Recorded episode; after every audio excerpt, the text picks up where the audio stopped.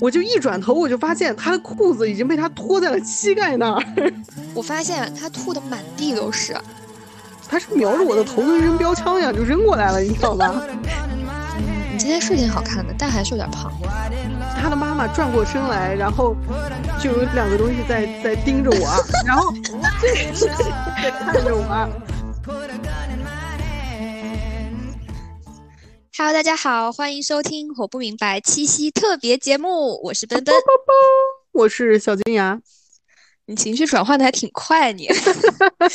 作为两个在七夕这天完全没有任何安排的人，我们决定要对恋爱霸权说不。比如说，比如说，我们要开一场前任辱骂大会。我们今天不干别的，我们不干别的了啊！我们今今天就是要骂。对，男人都是狗。男性听众默默退出了，也不要急着退出。我相信我们的男性听众都是一些天使。你得了吧！你 看看你那嘴脸，你看看我这舔狗的样子。我问你个问题啊，你有没有在一个瞬间，就是你回想起这个某一任男朋友，你会觉得这个男人真的好离谱啊？我有的时候会觉得，男人是一个很会让人尴尬的生物，而且他们非常的 自信，就他们并不觉得自己有什么问题。可是我其实，在旁边已经抠出了三室一厅。小金牙之前跟我讲过一个特别炸裂的故事，就是她的男友在大街上当众脱裤子。你刚才在讲的时候，我就已经想到了这个这个故事，没有想到你 Q 到了他。好啊，那我就给你们讲一下这个故事。十年前的一个呃普通的傍晚。我和我当时的男朋友走在海淀区的某一个街道旁边的人行道上，然后你们可以想象一下啊，海淀区车水马龙，人非常的多，人来人往。首先要声明一点，我们当天两个人精神状态正常，也没有喝酒，也没有啥的。好像当时我们俩是发生了一些口角，就谁也没跟谁说话，就气氛有点压抑啊，气压有点低。然后走着走着，突然我就感觉我身边的这个男朋友有大动作。然后我就一转头，我就一转头，我就发现他的裤子已经被他脱在了膝盖那儿。不是他，我想问一下，他是连着内裤一起脱了吗？没有没有，他的他的内裤还在，他内裤还在，但是他的牛仔裤已经退到了膝盖那里。我就看到了他的他的内裤是什么颜色吗？深深蓝色呀。你为什么要记这么牢啊？这个画面给你有这么震撼吗？对呀，因为脑袋爆炸，你能想象吗？就我刚才说的呀，车水马龙，人来人往，然后我当时我就宕机了。我不知道，我这这是看我看到了，我眼睛是工作，我脑子不工作了，你知道吗？我无法，我无法处理这个信息。然后我当时，我当时就有点失态，你知道吗？我就说某某你在干什么？然后你知道我是一个很少这样这样说话的人，然后我就说某某你在干什么？就是我刚刚说那个前提，我们俩当时是本来就有吵架的可能，他他也就是那种暴跳如雷，他当时比我还生气。他觉得你为什么要打扰我脱裤子？他就说：“他说可是刚才路边的那个灌木丛，它划到了我的腿，我不得检查一下吗？” 就觉得，然后我就我就哑口无言，我也没有再问下去了。但是我当时就是脑袋震惊，然后我记得我有小小的环顾一下四周，就是我不能很大力的环顾四周，那样更尴尬，所以我有小小的瞄一下四周，就有那种遛弯的北京大爷，你知道吗？就是默默侧目。对，就一边散步，然后一边左手还提着一个鸟笼，是吧？大爷在遛鸟，遛鸟的大爷看你的男朋友在遛鸟。对我看到那个大爷的反应，我就知道就不是我的问题。这一幕确实有点震撼，因为北京大爷一般见多识广，你知道吗？手机天文，下知地理。但是他看到一个穿蓝裤衩的一个男的在人行道上，他也觉得很惊讶。他他当时就检查了一下，哦，觉得没什么事儿。然后就把裤子提起来了，我们俩就再也没有谈论过这件事情。十年过去了，但我这件事情真的太离谱了，好吗？因为如果是我的话，我首先肯定会去感受一下我这个伤的程度有多重。比如说，如果我已经觉得血已经在潺潺的流淌了，顺着我的腿流下来了，或者是我觉得我的腿断了，那我可能就是立刻瘫倒当场。但我因为我是一个包袱很重的人，所以我。怎么着也会去找一个厕所或者是车里之类的比较隐蔽的地方再去查看我到底怎么了。我不会当众脱裤子，毕竟我我觉得我的内裤的花色也没有多好看，不必要让人民群众知道。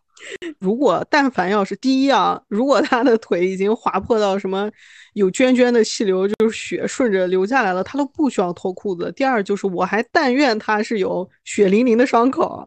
这样这件事情就不会让我这么惊讶和和匪夷所思了，你知道吗？他不会让我在后来十年的无数个夜晚躺在床上夜不能寐。我就想着当年这个男人为什么要在车水马龙的街边把他的裤子脱了？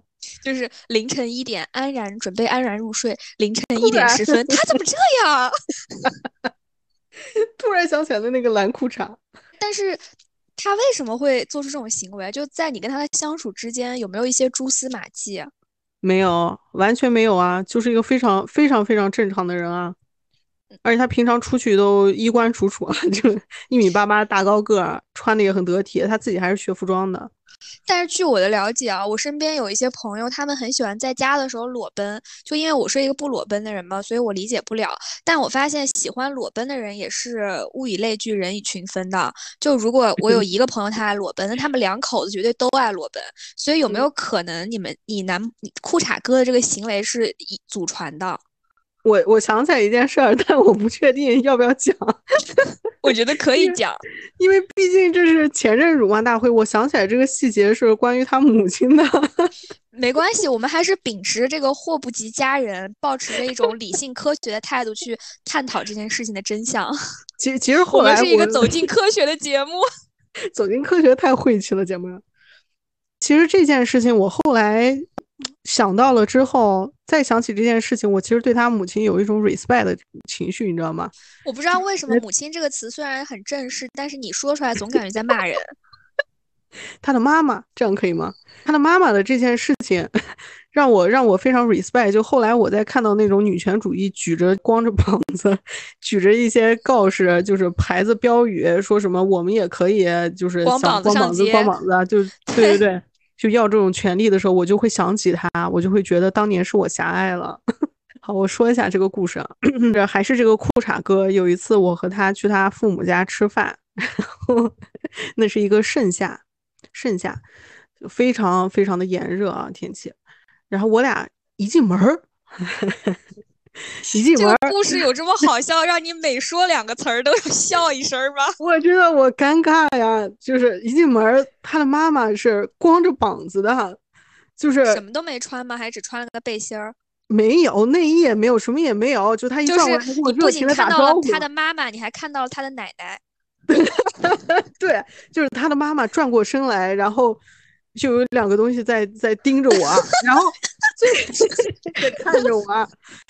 聚光灯一样，然后，但是，但是当时，你知道我最脑袋宕机的一个一个点是，就是如果如果他的妈妈是和他爸爸两个人在家，然后就算是他儿子也在家，他他自己想裸奔，你知道吧？想想光膀子，我觉得都 OK，我也特别喜欢裸奔。但问题就是，在我们进门之后，他他他妈妈就像就像什么事情，就像他穿着衣服一样在跟我说话，就感觉完全。完全没有这件事儿。他妈妈是不是穿着皇帝的新衣啊？只有聪明的人能看见 但你是个傻逼，所以你看不见。怎么这样？你想，他们家里一共有四个人，除了你之外的三个人都表现的很正常，只有你觉得奇怪，所以你才是那个异端。但是当时，但不是不是，因为后来就我我我虽然非常尴尬，但我知道一个道理，就是非礼勿视，所以所以我可能眼睛就不知道该往哪儿搁了，你知道吗？就是他一直吸引着我，我想看。就是本能上想看，但是我又不能看。你为什么本能上会想看啊？人都是这样的。我如果在你家，我突然把衣服脱了，光着膀子，你绝对你想瞟，你想瞟我的胸部。我不想。人人都是这样的，我跟你说。那我不是人。裤衩哥可能就看出来了我的窘迫。和和尴尬，所以他就有有有跟他妈说，你还是把衣服穿上吧，就这种。然后他妈妈当时和他在街边脱裤子之后，我问他某某为什么的时候的反应一模一样，就是暴跳如雷，就说：“可是我热呀。”然后我就，我当时就觉得，就看到他母亲那么愤怒，我就就但愿我我我宁愿我这个裤衩哥没有问他，你知道吧？这搞得很尴尬。你你当时没有打个圆场说没事儿，跟奶奶一起吃饭呗？没。虽然你很不正经，但我想正正经的回答一下，就是你当时你任何的回应都是不得体的，都是很奇怪的，因为那个气氛已经很尴尬的。而且你知道，就那天我还跟他跟他妈妈一起做饭，就是。然后，并且吃完了一整顿饭，他他妈妈始终没有把衣服穿上。是不是也某种程度上打开了你新世界的大门呢？你后你你之后会不会也时常觉得我也要勇敢的袒露出我的奶奶？总之就是就是这样一个故事，但是我就觉得某种程程度上来说一脉相承吧，可能他们家确实是那种比较自由的，不太在乎别人眼光的那种家庭。就我其实会觉得，如果穿上衣服的话就会束缚到我，但是我要 free like a bird。如果我现在在街上，我有需要，我就是想脱看一下我这个到底划烂没划烂，那我就脱裤子。如果我今天太热了，我这空调不得劲儿了，我太热了，那我能怎么办？你不能说我是个女的，我就不能光膀子呀？可是我热呀。就是你这么说的话，我甚至都觉得我有一点被说服，是不是啊？是不是啊？我我其实挺 respect 的，因为就后来我我想起来，我觉得就是啊，为什么不行？如果是他爸爸光着膀子，我我会这么尴尬吗？我我会忍不住的看吗？不会呀，如果他爸爸有八块腹肌，你可能会啊，那那肯定呀，那那肯定，我男朋友就不是裤衩哥了，你开什么玩笑啊？那 他是什么？裤衩大哥，裤衩爹，他是 裤衩的爹。但是总之啊，就是这种自信，我觉得抛开他妈妈的这个这个这个小插曲，他身上的这种自信，我我我是挺佩服的。而且我觉得在男人的身上还挺常见的，至少在我谈过的这些前任里面，作为直女啊，只能谈男的嘛。就是我在男的身上还看到的，他们普遍都比我自信，想干什么就干什么了。那你呢？你有没有你的前任想干什么干什么，但是你觉得很奇怪、很离谱的？嗯，有，但是我不确定，因为他其实当时可能处在意志不是很清醒的情况下。你把他，你把他怎么了？不是我把他怎么了？我 这件事情经历过之后，让我再也无法直视蛋花汤了。为什么？我有一种不祥的预感，嗯，就如果在吃饭的朋友们可以暂避这一段，因为我们又要开始聊屎屁尿故事了。我的妈呀，每一集我们都需要打这么一个标签，我们以后直接把名儿改了吧，就是活离不开屎屁尿，就这样。生活离不开屎屁尿，生活是一团乱麻。总有那解不开的小疙瘩。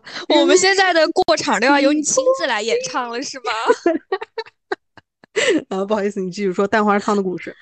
对，就是当时他还不是我男朋友，可以算是一个恋爱之前的暧昧阶段吧。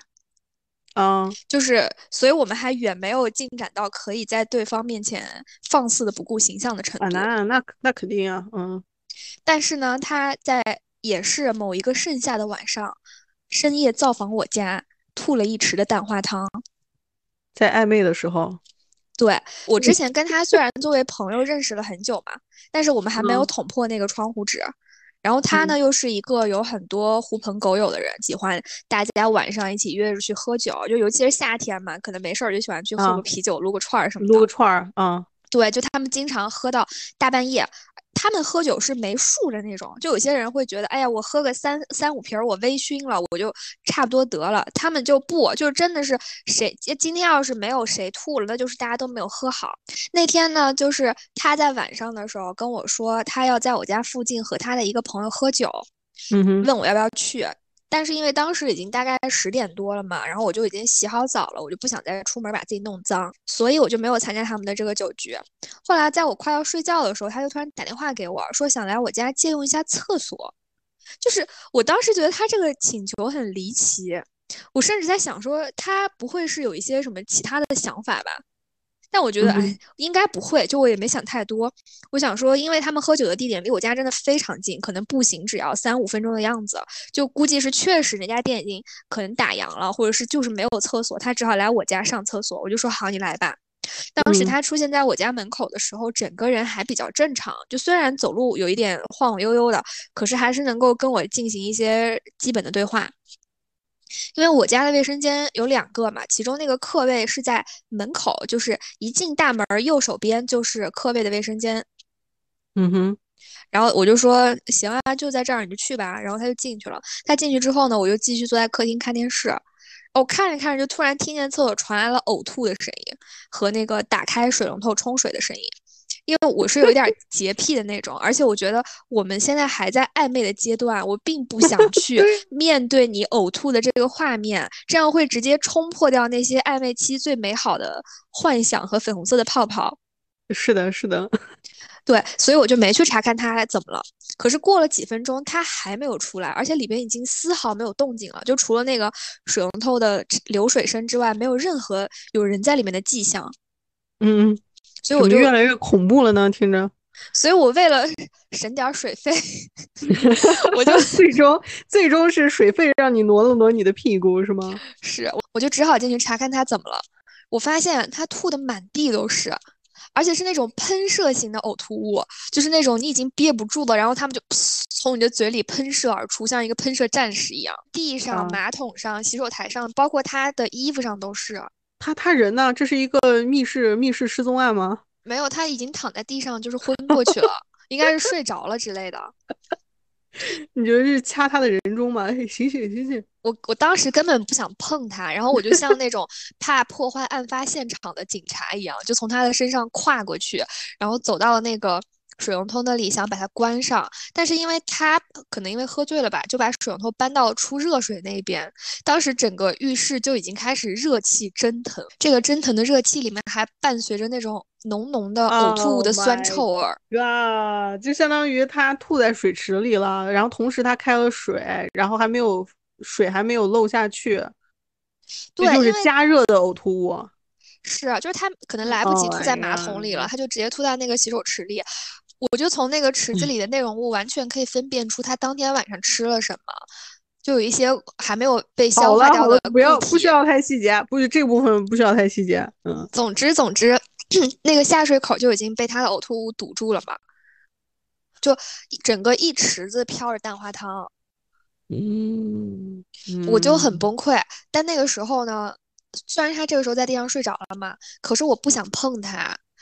就即使是我愿意碰他，他一米八几的大个儿，我这么瘦弱，我也没办法把他搬到卧室或者搬到沙发那儿去。你那小身板算了吧，你别说一米八八了，一米七八你也搬不了。然后我就从那个浴室拿了一个备用的毛巾，盖在盖在了他的身上。盖在哪儿？脸上吗？没有，就是盖在他的身上。直接原迹吧，请你就地原迹。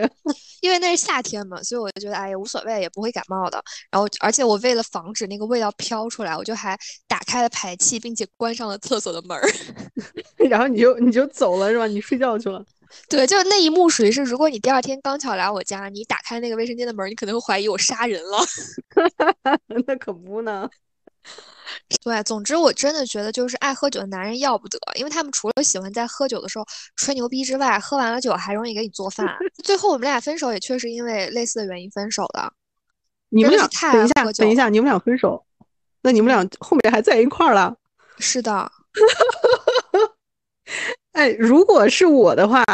就是你确实你说的对，这个人他已经喝多了，对吧？他做出这个选择，就是他跑到暧昧对象家里面去吐去了，借厕所去了，这个事情不理智。但是他当时喝多可以理解。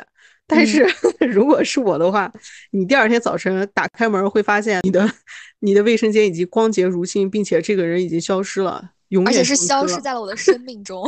对，永远消失了，查无此人，可能隐姓埋名了吧？哎，但我问你啊，如果是你的话。如果是你做出了同样的事情的话，你不要说你不会做。就如果说你做出了同等尴尬的事情，你还会后续你还会有勇气跟这个男的继续接触吗？就是以这种两性的这种，嗯，我不我不确定。但是以我对自己的了解，我包袱这么重，可能不会。对呀，我跟你说，我觉得。我觉得真的就就是我，就像我刚才说的，咱们俩说这个故事真的都是，如果是我们，我们做不出来。就是我们谈过的男朋友很多都是他们的自信让我们羡慕。就其实刚刚你说的那个故事，更多的像是男生他们很会把自己的行为合理化，可能是因为他们很自信吧，就觉得我做的所有的事情都是对的。就如果你向我投来惊讶的目光的话，那一定是你有问题。对，而且你会自我怀疑，就会觉得啊，可能是是我是见识少了吧？对，但是其实他的这个行为最多给你留下了一点心理阴影，就也没有对你造成什么实质性的伤害。之前我有一个前任，他就是典型的杨丽说的那种，如此普通却又如此自信。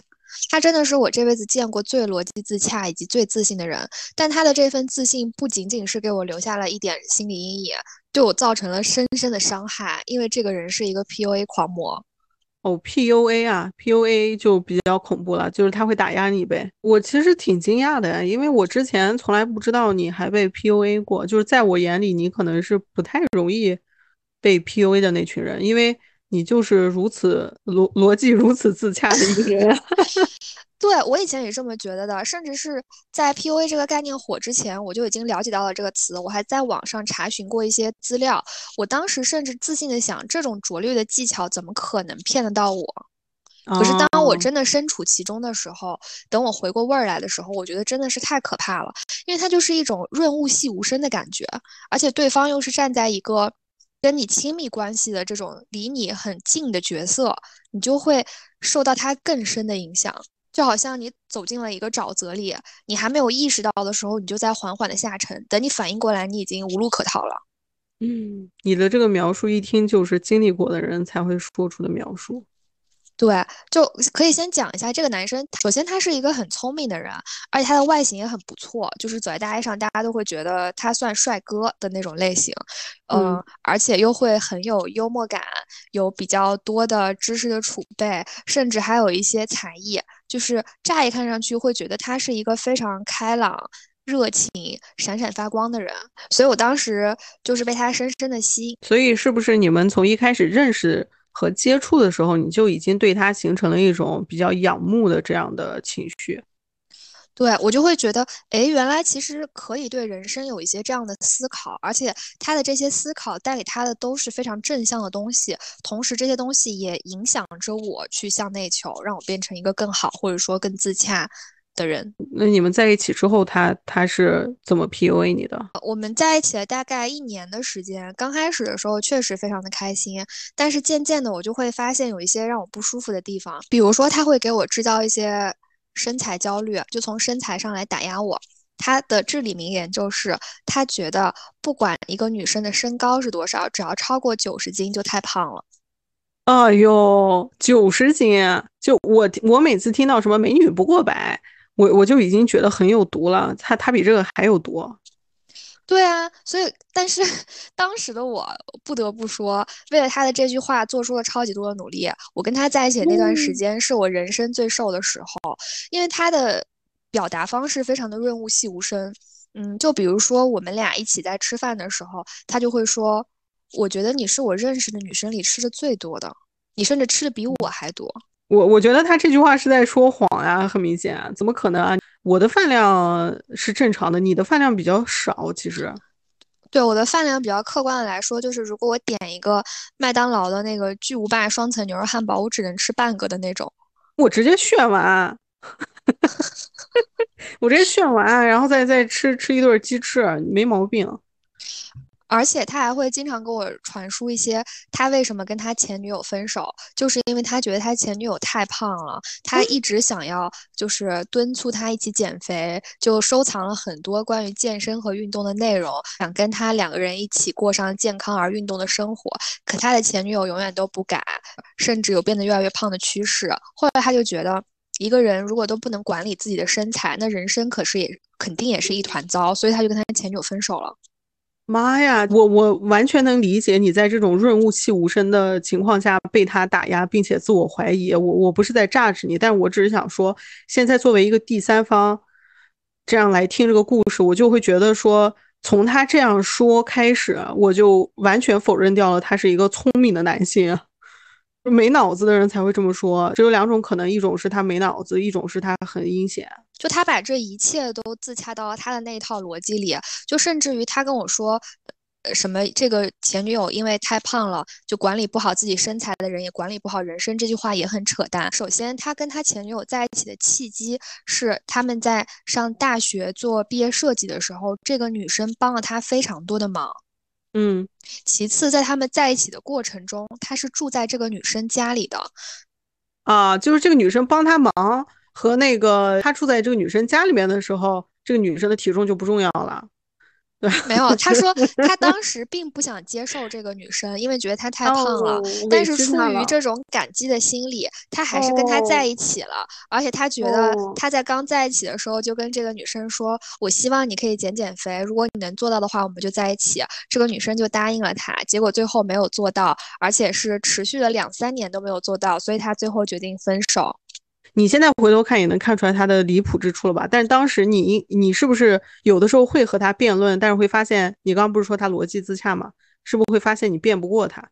然后逐渐你也迷失在他的逻辑里。是的，就像你说的这样，就这种感觉是很微妙的。刚开始在他跟我说出一些这种一听上去就让我觉得很不合理的言论的时候，我会跟他展开辩论。但是，一方面呢，他是一个非常自洽的人，所以我不管跟他说什么，他都不会听。哪怕是他产生了动摇，过了一个晚上，他立刻就会合理化成他自己的那一套逻辑。与此同时，我是一个共情能力比较强的人，我会觉得说需要警惕这种。过度自洽的行为，因为这样就意味着我不能够再接受一些新的信息，去不断的完善和修正我的系统了。所以我会尽量的听取我身边的人的意见，然后自己有一个判断，把它再吸纳到我的系统里。就当我遇见一个这样的人的时候，我甚至就会开始想，有没有可能他才是对的呢？嗯，我明白。而且我觉得可能一开始你对他的那种仰慕之情也在发挥着作用，就是这个可能会让你的判断力变弱。对我就会觉得他确实是一个很自律的人，他每天都过着比较健康的生活。这个我听起来觉得挺可怕的。虽然你现在只是举了一个比较小的例子，我我是会觉得你在慢慢的变成一个他捏出来的人，就是他在慢慢的给你塑形。我我之前也有类似的经历，呃，就是刚才那个裤衩哥，前面不是说他是怎么了？裤衩哥也会 PUA 吗？呃，对他整体来说是一个呃没有这个问题的人，但是在身材这方面，他 PUA 我挺厉害的。就我刚认识他的时候，我那个时候状态非常好，因为我迷上了跑步，所以我可能有大半年的时间每天都会跑至少五公里，有的时候甚至七公里、十公里，所以我整个人就是焕发那种健康的光芒，你知道吗？呃呃，如果说体重的话，那个时候我也就是个五十多公斤，就对我这个骨架来说，就是非常瘦了。很多人都会觉得我有点过瘦。但是我跟他认识的第一天开始，他就会表现出那种觉得我还是微胖，就是我从五十多公斤的时候是微胖，你知道吗？就很。那你五十多公斤的照片看起来就像一个骷髅差不多。他会有一点会让我特别的，确实会让我自卑，就是他自己是学服装的嘛，所以他的前女友基本上都是模特。他自己也会认识很多模特，我知道他在拿我和他的那些模特前女友或者朋友去对比，那我自己也会慢慢的拿我和这些人对比，并且我一直也有这个身材焦虑的问题，所以我就会被他带着跑，你知道吗？呃，我跟他在一块儿的时候五十多公斤，后来我跟他在一块儿两年，等分手的时候，我已经我已经 在这种摧残之下变成了七十多公斤，真的就是一路。越来越焦虑，越吃越多，整个饮食障碍都都 hold 不住的那种。最可笑的就是我跟他分手之后，我还记得有一有一次印象特别深刻，就是他又联系我嘛，就是分手是我跟他分手的，他那个时候是有点想复合的那种，他就联系我，然后我就说，我的意思就是你你不是一直嫌我胖吗？你还在那这干什么呀？你还给我发信息之类的，你知道你不是看不上我吗？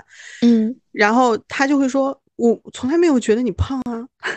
天呐，你听听看，这些男人们都在说什么啊？我就觉得你失忆了吗？我就说你明明之前就是这么说的呀，我就当时有点气了，我就觉得我不能放过你，我就开始跟他 battle，你知道吗？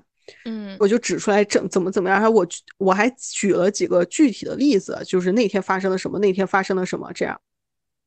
然后他就说：“哎，我开玩笑的。”就是。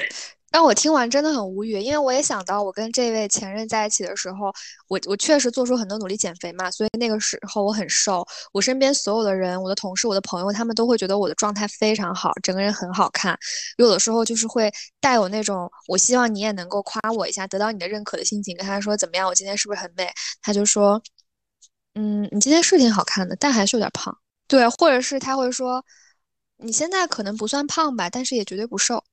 嗯，他会给你情绪价值，但给的情绪价值都是负值而且我会觉得很多男性在谈论女性身材的时候都非常苛刻，可是他们总是严以待人，宽以律己。我经常在就是听到我身边的一些男性在聊天的时候，我就偷听嘛，他们就会说：“哎呀，哪个哪个女生真的是太胖了，我看到这种胖子我就一点兴趣都没有。”然后，然后那有一个人就会说：“谁谁谁不是很瘦吗？”他又会说：“哎，这女生太瘦了，你知道太瘦的女生不好看，一点手感都没有。”我当时心想：“你是不是有八块腹肌啊？你也不看看你自己是什么，你也不看看你自己是什么逼样，对，在这儿对别人评头品足的，你有什么资格啊？”就是任何人都是在他们的选妃范围内的。嗯，对，其实不光是对身边的女性，连是连对那种我们看起来已经是。并非凡人的明星也是一样的，你去看看评论区都是这样。其实我是觉得，不管一个人的身材怎么样，他都不应该去对别人的身材或者外形这样评头论足。就是我们我们总是会说，就是你也不看看你自己什么样。但我是觉得，哪怕你是吴彦祖，你如果这样说，我仍然觉得你恶臭。就是每次别人这么说的时候，我就会觉得说，对方如果是个帅哥呢，他就可以这么说了吗？他就可以选妃了吗？他是个帅哥，我就愿意被他选吗？而且说到选妃这件事情，我会觉得他也是一个物化女性的行为。另外一个跟这个同等的行为，就是很多男性都会把自己的前任视为自己的私有财产，就是即便是前任了，对吧？我他还是这么做。我们一般熟悉的是说，两个人在关系里面，他会把你当做他的所有物，就像刚才的那种我们说到的体重打压，他在慢慢捏你。对吧？他不在乎你是一个什么样的人。我想要九十斤以下的，我把你捏成九十斤以下的。那你刚说前任是怎么回事？就是在我们两个分手之后，发生了两件事情，让我觉得很离谱。第一件事情就是关于我家猫的。怎么啦？我我已经捏好捏好拳头了，说吧。就在我们两个认识初期的时候，他跟我传达的都是他是一个非常喜欢猫的人，甚至他的前女友也跟他共同养育过一只猫。我当时就对他的这个想法会比较有好感嘛。但等我们真实的在一起之后，偶尔他来我家做客，如果七喜靠近他，就想要蹭他，他就会很凶的把七喜赶开。就比如说这个七喜突然跳到了茶几上，可能想闻一下他的杯子里的水，他就会一脚把七喜踹下去。七姐还去蹭他，他也配呀？蹭他给他脸了。如果有人扫我家的猫，我把他头给他扫了。反正我当时就对这件事情非常不爽嘛，我为此说过他好多次啊。我说你能不能不要这样子对七喜？因为七喜在我看来，他是我的朋友，是我的室友，跟我一样是一个人。你这样对他会让我觉得很不适。但他并没有听过，他就觉得，哎，猫这种东西又爱掉毛，然后又脏兮兮的。我心想，七喜可比你干净多了，人家天天花八个小时时间舔自己呢。这就是暴露真面目了。他之前不是说什么跟前女友还养猫吗？对，后来他承认了，他就说他们养了一段时间之后，他每天下班回家，发现这个猫就是在床上弄的，床上和沙发上都是毛，而且有的时候他可能会踩到自己的屎，地上就都是猫的屎脚印，就让他崩溃。最后他就把这只猫送给别人了。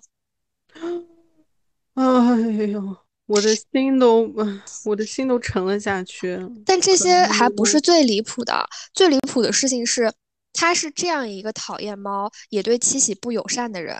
但是在我们两个分手之后的某一个小长假来临之前吧，他就突然联系我说，我有没有出行的计划？我说你有什么事吗？他说，如果你有出行计划的话，你可以把你家的密码给我，我去帮你喂猫。需要他吗？你需要他吗？对啊，我当时就觉得很无语。你之前是这样对七喜的，你现在倒跟我说你要来喂猫了，你有什么毛病吗？然后我就婉拒了他，我说不用了，谢谢。他说，请你理解，我有需要。他有什么需要？他有冲进你家把七喜送人的需要吧？我真的是，你不觉得他这句话说起来就觉得非常的自恋吗？就是什么叫我有需要，而且你有需要，我就必须要满足你吗？请你注意，我们两个已经分手了，七喜又不是你生的，我凭什么让你你想看到他，你就要见到他？你给他付那个就是叫什么来着？就那个什么抚养金还是什么东西？那个词儿？果然猫猫是死穴，这是你，你刚才说到 PUA，你都没有这么愤怒。我我觉得七喜那么可爱，那么无辜，他做错了什么？而且你想怎么对他，你就怎么对他；你想把他打开，把他打开；你想见他，我就要让你见他。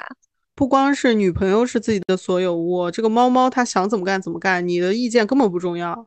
而且分手了之后，前女友还得把密码给他，让他进家门，并且这个猫猫也得配合他。这个我七喜还不乐意见他呢，有问过七喜的意见吗？就是啊，在我拒绝了他这件事情之后，更离谱的就来了。因为分手后，我是一般是不会主动删除前任的，我就觉得。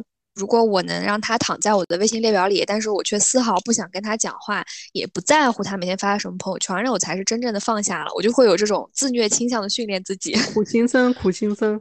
对对对，但他是会时不时的各种没话找话的骚扰我，就比如说什么要来帮我家喂猫啦，或者是给我转发一些公众号的文章，问我觉得好不好笑啊，问我看到这些有什么想法啊，但我一律都已读不回。就自从七喜那件事情以后，我就再也已读不回他了。有一天，他突然给我发了一个 PDF，上面写着“智奔奔 ”PDF，他是害怕你开修订模式给他修订是吗？对，有可能是的。我收到我，然后我打开看了一下，里边可能至少有个八百字儿吧，具体的内容我也不太记得了，就或多或少会有一些什么忆往昔、峥嵘岁月稠的这种感觉。但是有一句话我印象特别深刻，他说。我们刚分手的时候，我没有联络你，是因为我们已经不可能了。我怕你还对我抱有希望，但是现在我又觉得，如果你悲伤的时候没有人可以倾诉，实在是太可怜了。所以，我最近一直主动的跟你联络，可你却没有回应我。我当时看完这句话的时候，我真的是就像现在一样，我忍不住的笑出声来。这真的有点好笑。我就真的很想跟他说：“你他妈以为你是谁呀？还有我在悲伤的时候没有人倾诉啊！”前面那句是什么来着？特别精彩，你再重复一遍。就是他说我刚开始分手的时那一个月没有联络你，是因为我们两个已经知道，是因为知道我们俩已经不可能了。他害怕，就是我们俩已经不可能了。我害怕联络你的话。你会给你希望，对对，希望什么东西啊让他滚好吗？他明明是在主动联系你，但是他还是在感觉是在施舍你姿态，对，还是在居高临下，感觉是我在施舍你一份陪伴和爱，我我。这个太好笑了，真的。对，但我那天还是已读不回他，可我也没有删掉他。我就想说，我倒要看看你还能给我做出什么幺蛾子来。已读不回是对这种男人最最强的一种惩罚。总之，又过了一段时间，他有一天突然给我发了一个录音。就之所以是录音而不是微信的那个语音条，是因为六十秒根本承载不了 他想对我说的话。就那那一段录音，可能大概有五到十分钟。嗯。具体的内容我都忘了，我一点不记得了。但也是跟那封信的内容差不多吧。我还是已读不回他。后来又过了一段时间，他老是时不时的跟我讲话，甚至还会说什么啊，我给七七买了什么什么东西，寄到了你家之前的地址，你要不然去拿一下吧。我就觉得他太烦了，甚至觉得有点可怕，我就把他删掉了。确实，确实有点偏执啊，感觉。对，但我觉得他这个不是。就大家一般意义上说的那种什么，我上门来踏破我们两个之间的边界，我想要努力的挤入你的生活，让你开始变得觉得恐怖。他是那种对于自己过于自信了，他觉得我都已经这样施舍你了，你还不上点道，还不就是怎么怎么样，让给你个台阶儿，你早该下了。我都给你这么多台阶儿了，点拨你一下就得了。你不觉得有的时候，呃，这这些前任其实。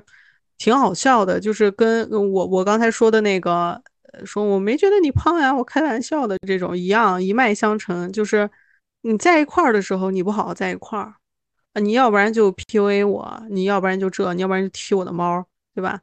然后分开了以后又在那儿在吗，美女？真的，但我觉得姐妹们，如果你们遇见了这种男人，最好的方法就是找一个你尿黄的朋友去叫醒他。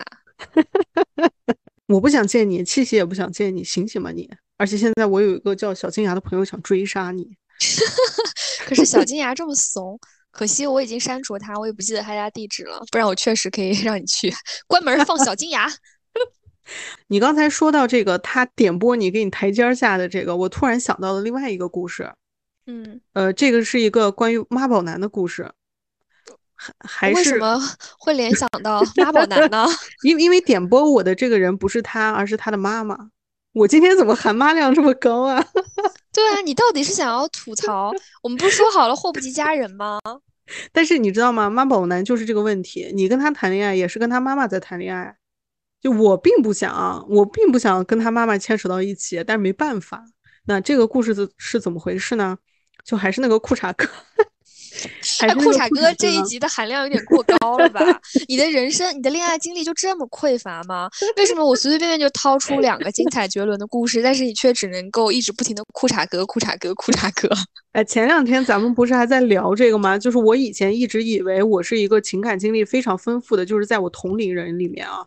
我长这么大，我就早恋啊什么的，我感觉我情感经历特别丰富。然后奔奔就一直是那种特别乖巧的那种，呃，比较守规矩的女孩。但是我前两天聊的时候才发现，我上一段恋情有点遥远，因为因为我刚刚分手的这个是一个旷日持久的异国恋嘛。如果不算他的话，他有点这段恋情有点古怪。如果不算他的话，我都已经六年没有谈过恋爱了。所以我突然就发现，哪怕是我们俩的总数都合计合计，我总数也比不上你。就是因为我在这六年的时间里突飞猛进了。对，对你，你给我超过去了。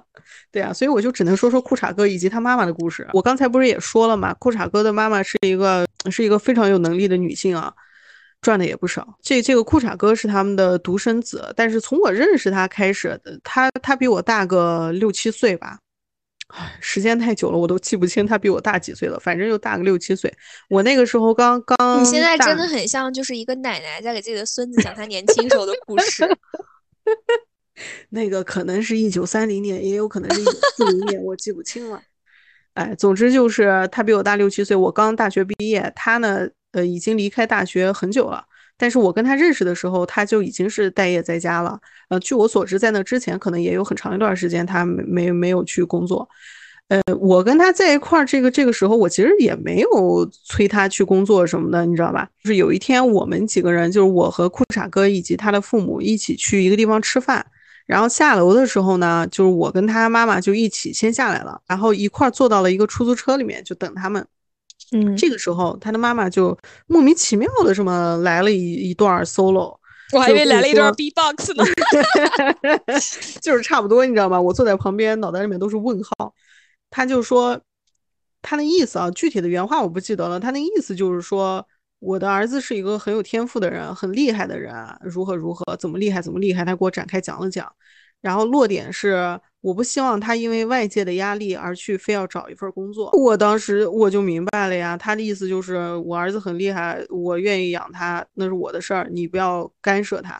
我当时就听出来这个意思了，因为他没有前后文，就莫名其妙来了这么一段。但是听出来了之后，我就非常不适。但想了想，我之前一直知道他因为待业在家，所以他的经济是掌控在他妈妈的手里面的，就买什么东西什么都是问他妈要钱。但是我那一刻才明白，原来他的精神，哎，可能也是在他的妈妈手里面捏着的。这个男生一直被他妈妈掌控着吗？你觉得他本人知道这件事情吗？有没有可能只是他母亲单方面的想法，并没有影响到他呢？他还是一个独立的人。我不知道他刚开始知不知道，但是后来我有，我有反抗过，因为我们俩在一块儿的时候，有的时候也是，他妈妈就会突然打电话，然后就安排好了，明天大家一起去哪儿。那有一次这么着电话挂了之后，我就问他说说了什么，他就跟我说明天我们一块儿去哪哪哪，我就说你有问过我我明天有空没啊？你你妈妈有想过我明天可能有事儿吗？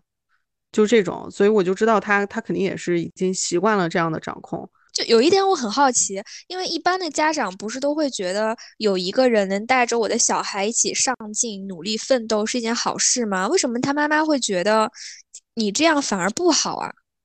我觉得当时的那个场景啊，就我很难形容，但是我的直觉，就我感觉出来，可能是那种平常的日常的相处，或者是当时当下的那个情景，他的语言、他的动作、表情，会给我一种感觉是，当时其实他儿子工不工作这件事情不是那么重要，更重要的是什么呢？他并不想让我控制他儿子，这个其实可能才是核心的问题，就只能他控制，不能我控制，并且他，嗯。当我介入到他儿子生活中的时候，他的第一反应会是我不希望这个女人会控制我的儿子。亚洲文化里面特别爱提的这个婆媳关系，很多时候也是此境，就是两个女人围绕一个男人展开一种控谁能控制他的竞争。但是我并不想被拖下水，莫名其妙被拖入到一个竞争的环境里。而且我突然想到一个很有意思的事情是，当我在影视剧中，或者是我身边的人面临到两个人要走入婚姻，双方的这个家长坐下来一起吃个饭的时候，男生的家长通常会说：“哎呀，我家的这个孩子如何如何的优秀。”他们内心会有一种，你能嫁给他，真的是你上辈子没干别的，就光扶老奶奶过马路了，你真的是祖上积德了的这种感觉。但是女生的家长通常会说什么？我家的孩子被我们教养坏了，希望你们能够多多包容，就是这种。对对对对，女女女孩是不能露锋芒的嘛，女孩的美德是乖巧听话。你像那个你，如果你讨。男朋友的父母欢心的话，一般会听到的赞扬不会是说你好独立啊，你好你好坚强呀，肯定听到的都是你你好，你是一个很好的女孩。对，真的啊，就是没想到我们不仅会被男人发好人卡，还会被男人的父母发好人卡。对呀，我当时真的就感觉我不只是在跟这个男人谈恋爱，我是在跟他妈妈谈恋爱，他爸爸是大多数时候隐身的。但是我在跟他妈妈谈恋爱，我有一段跟你类似的经历，但是可能没你这么严重，因为正是这件事情让我意识到了这个人他可能是一个妈宝男，然后我就快速的脱离了这个人。那是我上大学期间的一个男朋友，我们两个第一次见家长的经历非常爆笑，就是我第一次去他家吃饭，我就在他家的卫生间睡了一宿。后来那个暧昧时期就在你家吐蛋花汤的，可能是来报仇的吧？对我，你听你这么一说，我真的有一种天道好轮回，苍天饶过谁呀？都是你当年造的孽，你为什么？你也是喝多了吗？没有，当年那真的不是我的错。就我先讲一个大的背景啊，就是那个时候他好像是第二天要开他家的车带我去一个地方考试，然后他就说，嗯，既然要用车的话，他需要跟家里说一声，而且考试的地方呢会路过他家，所以要不要今天晚上一起去他家吃个饭？那个时候我们两个还在上大学嘛，就完全也没有说我们要走入婚姻啦，或者是我未来有可能会跟这个人结婚的想法。我想说吃个饭那也行，但是出于礼貌，我还是事先跟他打听好了，就是他父母有什么爱好啊，大概是什么样子的人啊，就是这些事情。他给我的信息呢，就是他妈妈是一个有洁癖而且非常注重生活品质的人。我那天刚走进他家的门儿，一打开门儿，就是有那种饭菜的香味飘出来，有特别特别有家的感觉。然后他妈妈正在厨房忙碌，但还是就抽空出来，特别热情的迎接了我，给我整个人的感觉都特别的好。但是呢，好巧不巧，他家是一个沿海城市，所以桌子上的十个菜里有七个都是海鲜。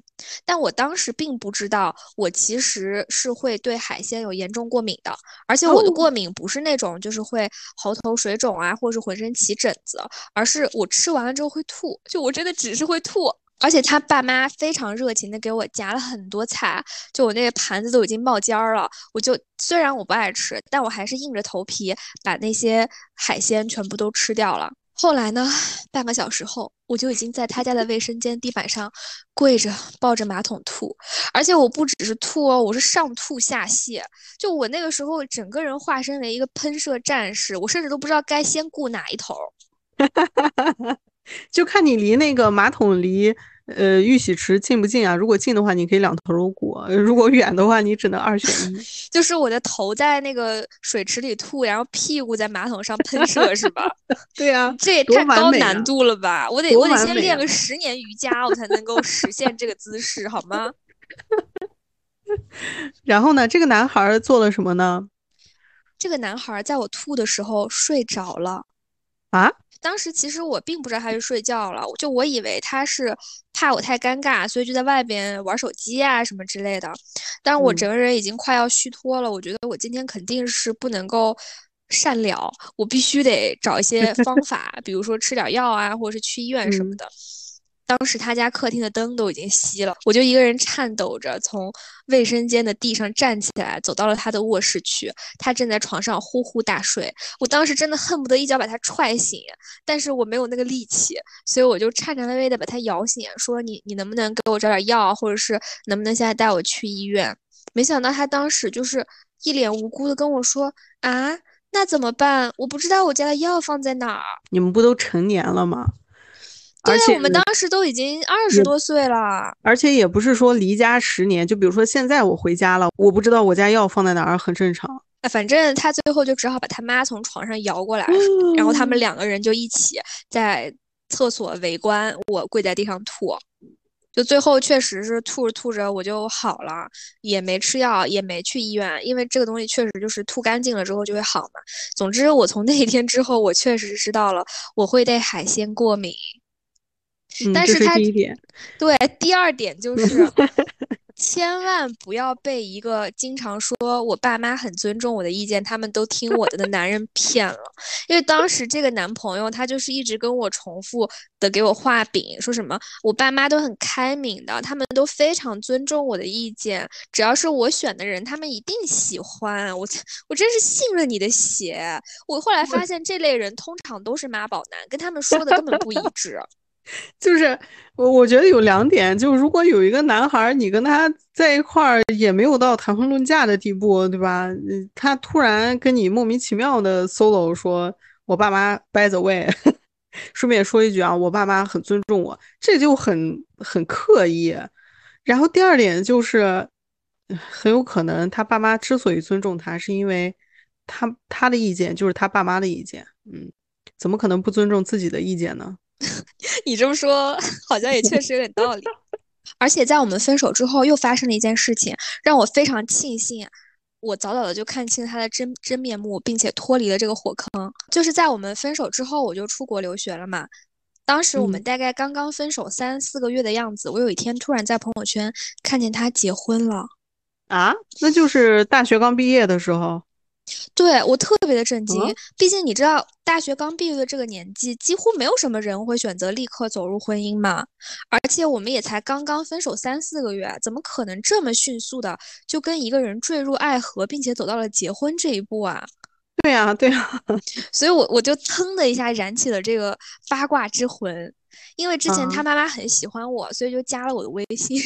我想说，他妈妈一定是最了解事情始末的人，我不如去找他八卦一下。你 你八卦到他妈妈那里去了？因为我问他，他肯定不会跟我说实话啊。也是也是，你充分利用了他他他和他妈妈之间这种亲密的关系，是吧？对，所以我就我当时在国外已经。就是可能国内时间晚上八九点吧，我就腾的一下从床上坐起来，找出我国内的那张电话卡插到手机里，给他妈打电话，就是很贵哦，但我还是愿意付出这个钱来听这个八卦。你前面不是说加微信吗？为什么这会儿又是打电话呀？因为我就是觉得，如果我微信问他妈的话，有可能不会回复我，或者是文字的沟通可以随时终止嘛。但如果我打电话的话呢，他妈一旦接了我这个电话呢，就必须跟我产生一些交互。你 你还琢磨了琢磨是吧？那当然了，诡计多端。然后呢，他妈妈怎么说？他妈妈可能因为也对这个儿媳妇儿不是很满意吧，就他会保持着一种“哎呀，我觉得还是你好的”这种心态，就跟我竹筒倒豆子似的，就是把整件事情都讲了一遍。大概意思是说，我们毕业之后呢，这个男生他就去了银行工作，他有一个同事比他大五岁。在我们两个分手之后没多久，这个女生就怀孕了。本来我其实还不能够武断的说他有了这些行为，他就是个妈宝男。但是在我听完这个八卦之后，我可以断定他就是，因为在发生了一件这样子的事情的时候，我觉得大家作为已经工作的成年人，通常都是事情的双方，男女主角两个人，他们应该先商量出来一个结果。就如果说我们的决定是要结婚，然后那再跟自己的各自的父母去商讨嘛，我觉得这个才是正常的逻辑，对吧？但他呢，他就是。第一反应，这个女生告诉他之后，他就哭着去找妈妈，说：“妈妈怎么办？她怀孕了，但我还是一个孩子，我不想这么早就当爸爸。”这个好像前段时间那个闹得沸沸扬扬的一个明明星的事件。对呀，然后他妈妈就很无语，就是联系了这个女生，带这个女生一起去看医生。他妈妈出面解决这件事情。对，然后那个医生就说什么，如果他不要这个孩子，可能会对以后的生育产生一些影响，所以建议还是，嗯，留下他。就因此他们俩就结婚了。天呐，这个就是八宝妈八宝男，妈宝男实锤啊！对啊，就我听完这个故事以后，我心想还好跑快。就是他没有自主解决问题的能力，而且并并且他遇到问题了之后求助他妈妈，他妈妈还会出面帮他解决。对，我觉得就是这种无论发生了什么事情，都会有一个人替我来擦屁股的想法，会让一个人变得越发的依赖其他人。而且你现在是回头来看嘛，就是你你回头看说，哎，他当时我们刚在一块儿的时候，他就说过。嗯，我妈妈很尊重我的意见，然后觉得嗯，这个确实很可疑，但当时你是觉察不到的。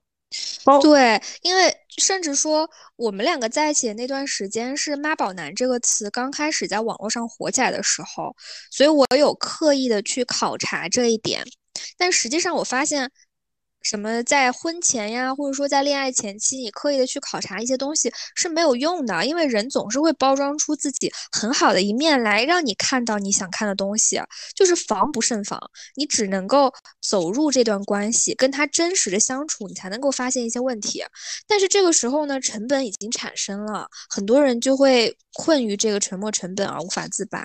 对，真的就是无从考察，而且你知道，有的时候你考察不出来，它不会有什么灾难性的后果，就无非是两个人合不来，或者你发现了他一些你之前不知道的缺点，那你跟他分手了，对吧？就发生在我们两个身上，可能最高糟糕的事情就是精神上的 PUA，但是有的时候可能 这个你没有发现的缺点是挺致命的，还挺危险的。比如说在大街上公然脱裤子，什么的？这个其实只是对我的脸面有些影响，但是并没有让我缺胳膊少腿儿，你知道吗？嗯，那你遇见过什么让你缺胳膊少腿的事儿吗？没有，但是我感觉有那个潜力吧。这就可以说到我另外一个男朋友，哎，终于说到了另外的男朋友，他一米七，我们就叫他七哥啊，七哥。这个七哥呢，他也比我大几岁，哎，这是我的一个问题，我就喜欢跟比我大的谈恋爱啊，都别管我。那个时候我才大二大三吧，他已经毕业好几年了这种。然后我刚开始跟他在一块儿的时候，呃，就有听他说，就是他跟我坦白那种，就说他之前其实是有一段婚姻的。哎，我当时就觉得，哎，好像也不是什么大事儿，对吧？他也没有特别详细的说是为什么。离婚的，反正我知道是闪婚闪离这样，就是毕业，他们俩毕业没多久就结婚了，而且没有办婚宴，就是去扯了个证儿，然后没过几个月，没过几个月哦，就两个人又扯了一个离婚证，就离婚了，就这么一个事儿，就会给你一种他们可能是太冲动了，性格不合而导致离婚的错觉，是吧？哎，对对对，但我其实当时有看过他那个前妻的照片儿，可漂亮了，特别像倪妮。我当时内心还想呢，我说姐们儿你干嘛呀？就是这个 七哥，但你也不差，因为你是迪丽热巴，你是外形像迪丽热巴，声音像周迅。但我又不至于跟他跟他结婚，我妈呀！然后他也没跟我讲他们俩的这个这个离婚到底是因为什么，就跟你说的一样，就是可能性格不合这样。但是他话里话外那个意思好像是这个女的的责任一样。我反正也没往心里去。后来有一天是他不在家，我在他那玩儿，我就玩他的电脑。我我突然觉得他那个壁纸实在太丑了，跟 Windows 九八似的。我就说我换一个壁纸，然后 Windows 的那个壁纸又没有什么应用可以用，所以我就得翻他的文件夹。我说找一张图片啊什么的，结果不知道怎么了，我就看到了一个文件，我忘了是个图片还是个还是个 Word 还是个什么玩意儿，反正是一封信。这封信就是他前妻写给他的，然后里面就有，嗯，对，就呃，我看他前妻不会是我那个前男友吧？那么爱写信。然后这姐们儿，这个，嗯，这封信一看就是他们两个可能刚分开没多久的时候写的那种，你知道吧？分手抒发，跟你那个前男友挺像的。但是呢，这个话里话外的意思，我就看出来了一些事实。事实就是他们俩之所以当时闹掰了，是因为。他们俩在楼道里面这样这样争吵的时候，他打了这个女生，就给他给了一巴掌，就家暴啊，一耳光吗？一耳光就给他打地上了，就这种。我当时就整个人都不好了，因为他没跟我讲过这种，就是我我不在意你之前什么结过婚、离过婚的，我也不在意你跟这个人性格不合，但我在意你家暴呀，哥，这个事儿得告诉我吧，但是他肯定不不会告诉我嘛。我我就知道了这件事儿，然后我就想了一下，我这个前男友确实性就是他情绪非常的不稳定，就我们俩吵架的时候，他也曾经，我们俩在客厅吵架，他正在拖地。他有一个好处是，他非常的爱干净。Anyway，就是他在拖地，然后我们俩吵架，他就把那个拖把咻一下就拽往我那个头上扔，就扔到我头上，然后我就躲过去。你这个拟声词真的好好笑啊！咻一下 感觉像他朝你射了一箭。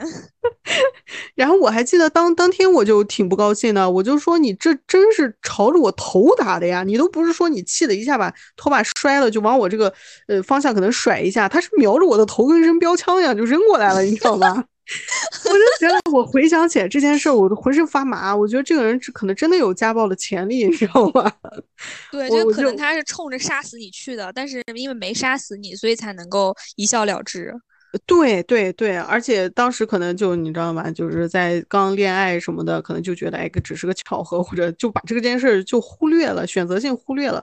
但是结合这封信，我又想起来这个画面，我就觉得全身鸡皮疙瘩都起来了。我觉得好危险。然后他回来的时候，我是一个喜欢当面对质的人。他回来之后，我就跟他对质了。我就问他，我知，我就说我知道了。然后你知道 他，你这句话真的特可怕。就是当有一个人跟我说一些什么，突然跟我说我知道了，或者是我有点事儿想跟你聊，我都会特别紧张，因为我觉得一定是坏事儿。然后你一下供认出来了一个比我知道更可怕的事情。对对对对对对对，我甚至有的时候 怀疑你们这样说话的时候是不是在炸胡啊？钓鱼。但我当时不是说只只是说我知道了，我就跟他说我知道了，然后跟他说我知道了什么事儿。然后他当时的反应你知道吗？特别可笑。你猜猜他是什么反应？就男人在你跟他对峙的时候，他的通常的第一反应是什么？狡辩。哎，狡辩。你看我多了解男人。他狡辩的态度是什么？情绪是什么？就是他会愤怒，就是他不会想说，哎，你我你为什么？就是我为什么做错了？或者说，哎，这个事情不是这样子的，你误会了。他是说，你凭什么看我的手机？或者是你凭什么怎么怎么样？你你说的太对了，姐妹儿。他当时第一句话就是你为什么看我电脑？然后我就说，我就说你出去，我玩你电脑，我跟你说了呀。什么叫我为什么看你电脑？然后他就又自爆了，你知道吗？他在愤怒之下口不择言，他就说那可是一个隐藏文件夹，就觉得你要把它 藏多深，你知道吗？他觉得你可能是一个黑客。然后我就说，我根本连怎么看隐藏文件夹我都不知道，你知道吗？就我又不是个电脑通，你放过我吧。然后当时就跟他跟他这样对峙，但现在回想起来，其实。挺可怕的，虽然一笑了之，但是还是挺可怕的。我只跟他在一块了半年吧，后来就觉得他情情绪实在是有点不太稳定。听起来我们现在能有这样的快乐生活，都是多亏了这些男人没有跟我们在一起啊。而且就是又可以 call back 一下，在没有跟一个人真的走入亲密关系之前，你很难看清他到底是人是狗。你不要又把功劳给他们了。不是因为他，也是因为我们的机制，主要是因为我们的机制跑得快，真的是跑得快。就是你，你刚开始的调研什么的，你去观察很难。其实有一些事情藏藏得太深了。有一个有一个事情，其实更可怕一点，是发生在我们共同的一个女性朋友身上。你应该知道我要说谁的事。我知道是谁，我我们就叫他小头吧。小头是我们一个共同的朋友，就是已经很多年了，也是发小的这种。有一年他也是去国外留学。然后他去国外留学的时候，他就谈了个女 男朋友，女朋友，他就谈了个男朋友。然后因为我和小头是一直有微信往来的，所以我知道，哎，个人觉得谈男朋友挺好的，你知道吧？后来又知道他们搬在一起了，因为在国外留学就经常是要在外面租房子嘛，他们就搬到了一起了。紧接着他再联系我的时候，后来他就联系我的次数在变少，你知道吗？他再联系我的时候，他就给我了一个爆炸新闻，他就说。她的这个男朋友有出轨的问题，而且还不轻，不是说他发现了一个出轨这种，就是他翻了他的手机，发现他可能跟五六七八个女的都有瓜葛，就这种。然后我当时第一反应就是姐们儿这不干净啊，你知道吗？快跑啊你，就快跑！然后他就当时也是觉得挺恶心的，你知道吧？那为什么我我是想分享一下小头的这个故事给大家听呢？因为就像我们刚才说的，前期完全看不出来她的这个男朋友前期他跟他在一块儿的时候，其实是在国内就认识和相处了。我不记得是呃具体在一块儿的节点是什么，反正接触是在国内。当时他给我讲过，他这个男性。就是说他品学兼优，非常非常的努力，就是家境一般，但是因为要出国，因为要刷雅思的分，所以就非常非常努力的在工呃在在学习。而且他之前在大学里面的时候也是，就是拿各种奖呀什么的奖学金啊，就是这种人。然后跟他在一块儿的时候也是以学习为重，就是一个非常理性的这么一个人。你说他怎么能知道他是一个和五六七八九个女的都有染的一个男的呢？而且这还不是。不是最可怕的。后来他又联系我的时候，就扔给了我更爆炸的新闻。他就说他要跟这个男的分手嘛，就是他发现了，然后要跟这个男的分手。然后这个男的不跟他分手，就死也不同意。不同意之后还自残，他会他会割自己，你知道吗？就是这个男的会伤害自己，会自残。我觉得就是这种类型的男生，好像什么出轨、家暴、自残是一个标配套餐。真的，真的就是那种自己犯了错之后，为了让你心软，然后疯狂的扇自己，你知道吗？对。哎，因为我当时听到这个消息，我真的就整个人都不好了，我那个是红色警报，你知道吧？嗯。我就当时我其实内心 OS 就是他怎么不把自己就是直接就就圆寂就完了嘛？就什么还自残呢？装给谁看呢？我就特别生气，但是又同时觉得特别恐怖，因为我们相隔那么远。我完全帮不了我这姐们儿，就是小头，她是一个非常温柔瘦弱的一个女孩子，我又保护不了她，我怎么办呀？然后我就跟她说：“你快跑！你她现在伤害她自己，她实际上就是为了让你心软。你要是再坚持跟她分手，就搞不好最后她她要伤害的是你。就我我就是说你也别什么分不分手了，总有她不在家的时候，就跑就完了。对，这个时候都不是分手了，是逃命啊！对，因为她情绪不稳定，她自残，她有暴力行为。”然后呢，我这呃小头就说就说他可可是他还有自杀的倾向啊什么的，我就说那就让他死，死可能隔天就是你死了。我说不是，虽然这个故事很恐怖，但你这句话真的有点好笑，那就让他死。我真的，我其实心里面就想，狗男人，你自你要死你就去死啊！你拿这个要挟谁呢？我真的气，我现在说起这个故事，我我真的整个人的体温都在下降，非常的生气，手都变冷了。而且这个呃期间还有插曲，就是这个男的其实也是妈宝男，呃，因为呃我突然想起来，小头也跟我说过，就是除了他会自残之外，他妈妈也会在呃相隔不知道多少里的中国给小头发信息，劝他们俩不要分手，就是说呃担心他儿子的安危啊什么的，这样给他。这个我觉得也是标配。对啊，通过父母和身边的一些人向你施压。而他们总会在身边的人面前表现的像一个完美先生。对啊，痴情汉，你知道吗？我不能离开他，然后妈妈就心软了。我我不知道他妈妈知不知道这五六七八个女人的事情，知道了估计也一样，不会改变什么。对啊，他只会觉得我儿子最有魅力了。有的时候也会跟他 check，但我又不敢发太多信息，我害怕刺激到他这个男朋友，我也不敢就是。突然给他发一个信息，说那狗男人完事儿了没之类的。你这句话 听起来好可怕。这狗男人完事儿了没？埋在哪儿了？对啊，我我真的特别想给他发信息，说狗男人死了没这种。但是但是我又不能发，你知道吗？我害怕刺激到他，所以我我还以为你是害怕聊天记录被警察发现，最后就抓到了你们俩呢。我那个时候根本什么都不怕了，你知道吗？只不过我帮不到他。然后，然后他再联系我的时候，这个事情又升级了。有一天，终于这个小头给我发信息了，就说我跑不了。那为什么跑不了呢？这次是这个男的果然对他采取了行动，他把他把小头的行李箱，还有他的护照，包括他的护照证件，全部都扣下了。天呐！对啊，所以小头就跑不了呀。他他跑了，他到时候怎么回国呀？补办护照也没那么容易。唉，然后我当时就在想，我就跟他说，要不然你先别管你的护照，你赶紧跑吧。我真的吓死了。但是最后好在这个故事的结尾是，嗯，小头通过他在那边的朋友的帮忙，就是从那里跑出来了。最后也是把他的证件也拿上了，就离开了这个男人。好在没有没有发生什么是糟糕的事情。真的，这你你觉得这个事情发展下去会怎么样？我不敢想，因为这种事情发发展下去的结果，我通常会在新闻上看到。对呀，对呀，真的这种事情就在我们身边，你不觉得很可怕吗？而且就像我刚才说的，我觉得最可怕的就是他不是一个街溜子，这个男的不是一个街溜子，他不是一个带着金链子的一个混混。我觉得这种事情的可怕之处就在于此，你根本无法提前预判。对，你也看不出来这个男的会有一天突然在街边脱裤子。而且我也看不出来，有一天你会找一个在街边脱裤子的男人。不要不要怪在我身上，跟我没有关系。毕竟小金牙给自己立的人设一直都是喜欢长发、搞乐队的男的。没想到他最后真正在一起的是一个在街边脱裤子的男的，在街边脱裤子的妈宝男。对呀，裤衩哥就是长发男呀，但是他在街边脱裤子呀，防不胜防啊。所以呢，虽然七夕是一个举国欢腾的日子啊，我也会经常发现有很多人在群里站岗。你知道站岗这个梗吗？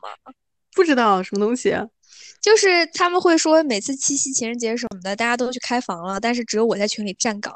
总之呢，我们不是在七夕这个节日里来为甜甜的爱情添砖加瓦的，相反，我们是来泼冷水的。我们希望大家在选择进入一段亲密关系之前，能够先听听我们的故事，去更加的擦亮双眼，规避一些风险吧。虽然也不可能总是规避掉，毕竟有些人看起来挺正常的，但是正常人之间的差距呢，也会比人和狗还大。对，就保护好自己，真的。恋爱也未必有那么好，对吧？恋爱也未必有那么好，这是我们这一期的核心思想。哎。我感觉你这句话听起来很像我们在聊一个法制节目。再给大家唱首歌：生活是一团乱麻，就像那解不开的小疙瘩。人生 是一出。好的，那我们这一期就在小金牙的歌声中结束吧。